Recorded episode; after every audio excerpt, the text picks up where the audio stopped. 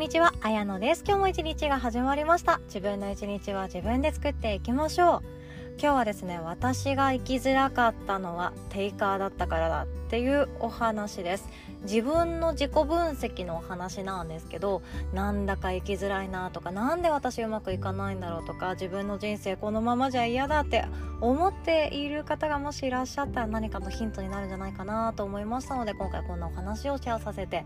いただきます。私の実体験ですので何ていうか私的には恥ずかしいっていうか そんな胸痛なお話ですね。とその前に1点だけお知らせをさせてください。ついにですね未来ラボ3期がスタートしました。いや本当に入塾式めちゃくちゃ面白かったんですよね。やっぱり優しくっていい方しかいらっしゃらないっていうこともあって皆さんですね自分ビビりなんですよとか私繊細さんなんですよとかいや人の目が本当に気になってとか言ってているけれどもめっちゃおしゃべり楽しそうじゃんとか。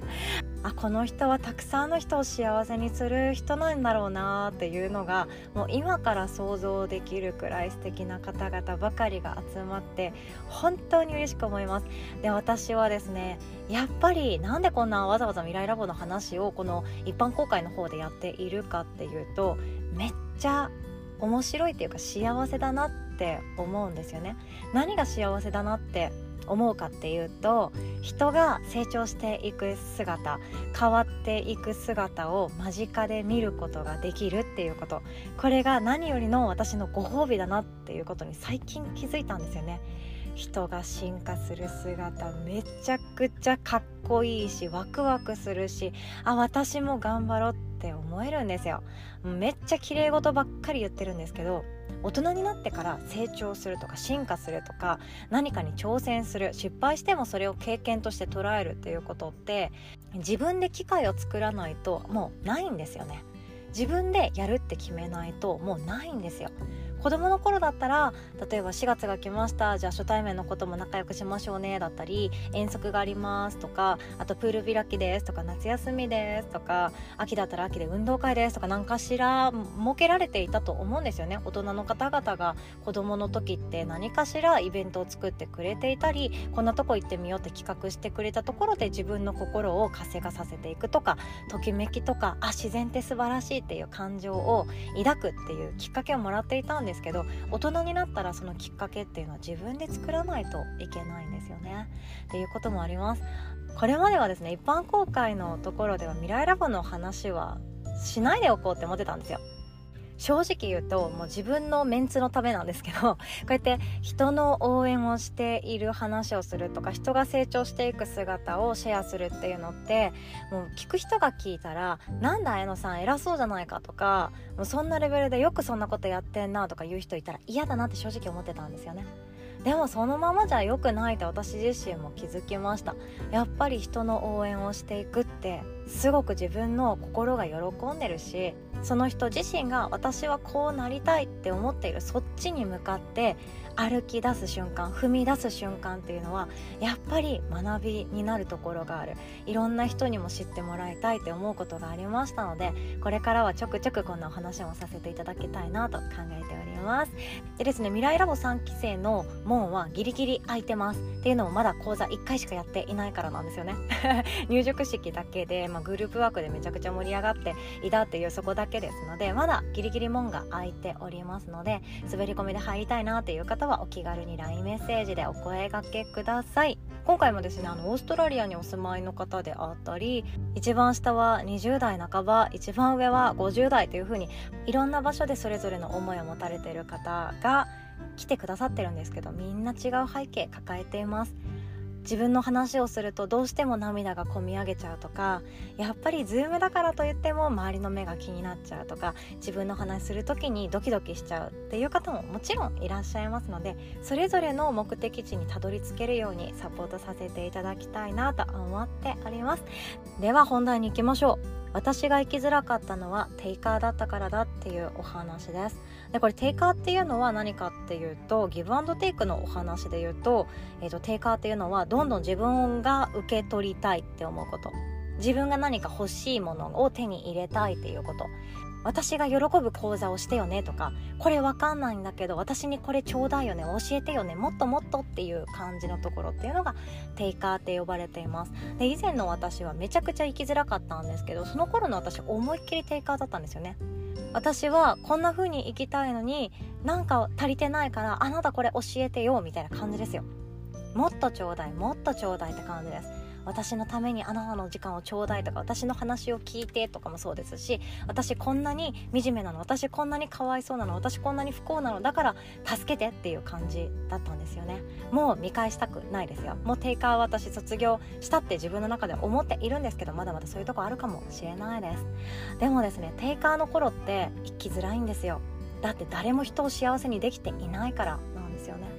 私のことを幸せにしてほしい。私の心を満たしてほしい。私が欲しがる話をしてほしい。私が求めている知識を与えてほしいっていう時。これってテイカーなんですね。テイカーの時って何かっていうと欲しいものはもらえるかもしれない。周りにいる優しい優しいギブギブをしてくれる人ギバーって呼ばれるんですけどギブをしてくれる人が与えてくれるかもしれないんですけど自分はどんどん心が貧しくなっていきます。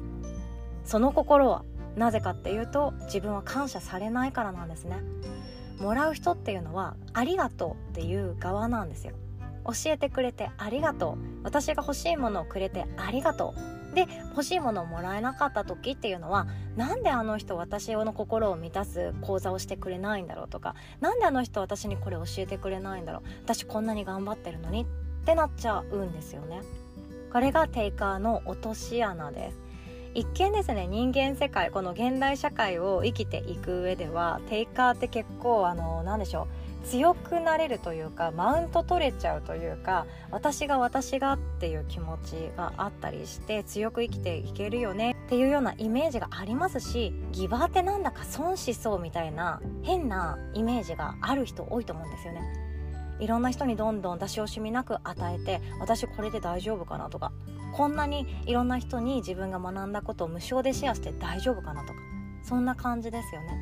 ただですねギバーは何かっていうと感謝をされる人になれるんですよ。でこの感謝をされる人になれるっていうのが私の中で一つ分かったのが幸福な人生においてはこのギバーになるっていうことが一番大事だと思います。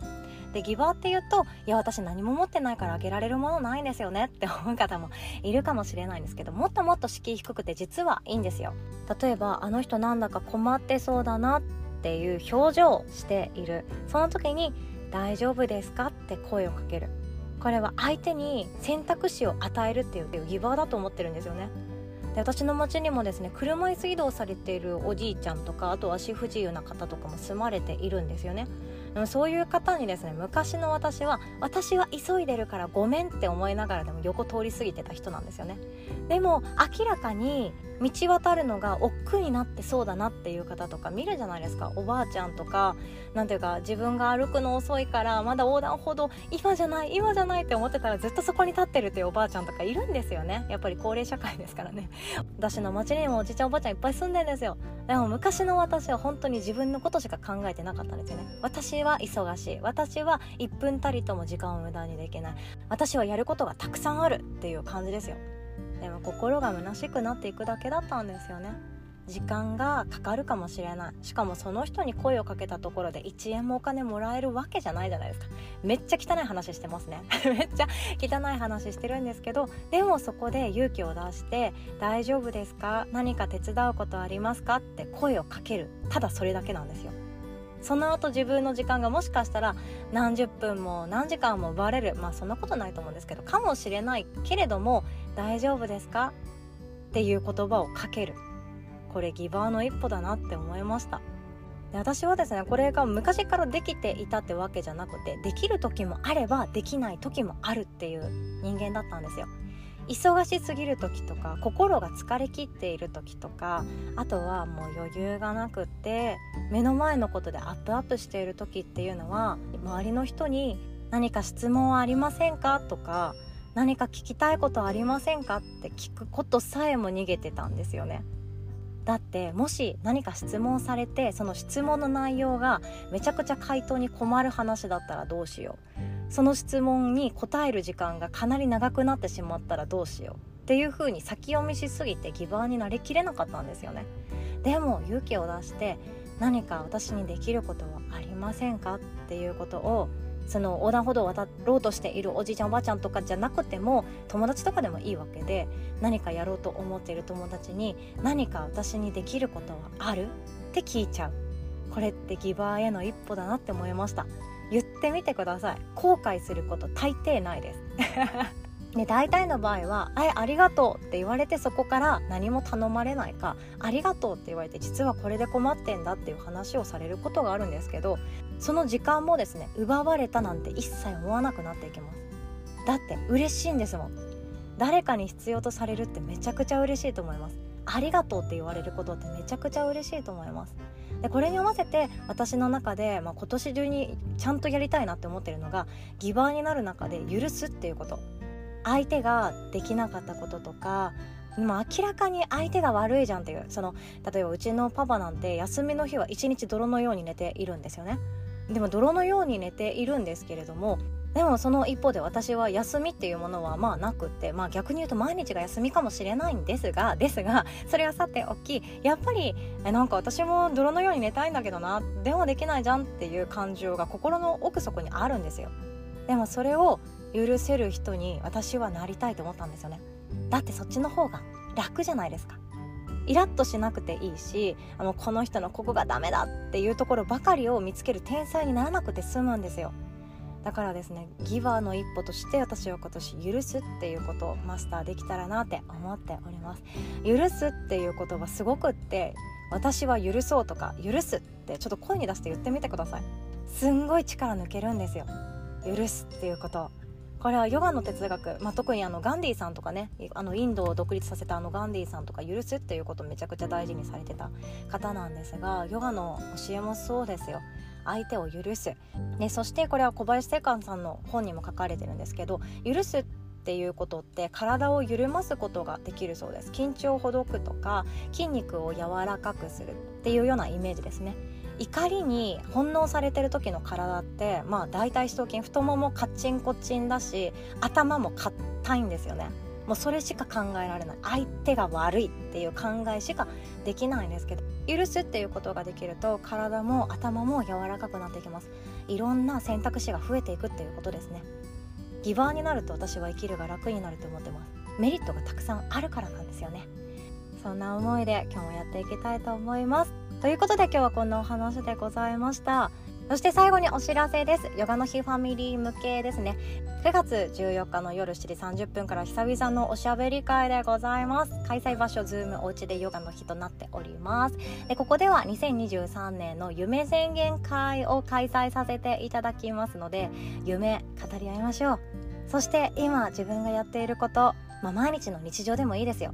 いつもだったら子供を怒ってしまうところを別の言い方ができるようになったんですよねっていうそんなすごいことでいいんですよ。そんなすごいことで言ってますけど日常の中の私のちょっとした変化とかをシェアして褒め合いしましょう。褒めて伸びる人めちゃくちゃ多いと思うんですよね。その日参加してくださった方をべた褒めしに行きたいと思っておりますし私の超恥ずかしいなんえそんな小学生みたいな夢言うのっていう夢も持っていきたいと思ってますし今の私等身大の私の夢もシェアしたいと思っておりますので楽しい会にしましょうね。お会いできるの楽しみにしております。ではお互い素敵な一日を作っていきましょう。おしまい。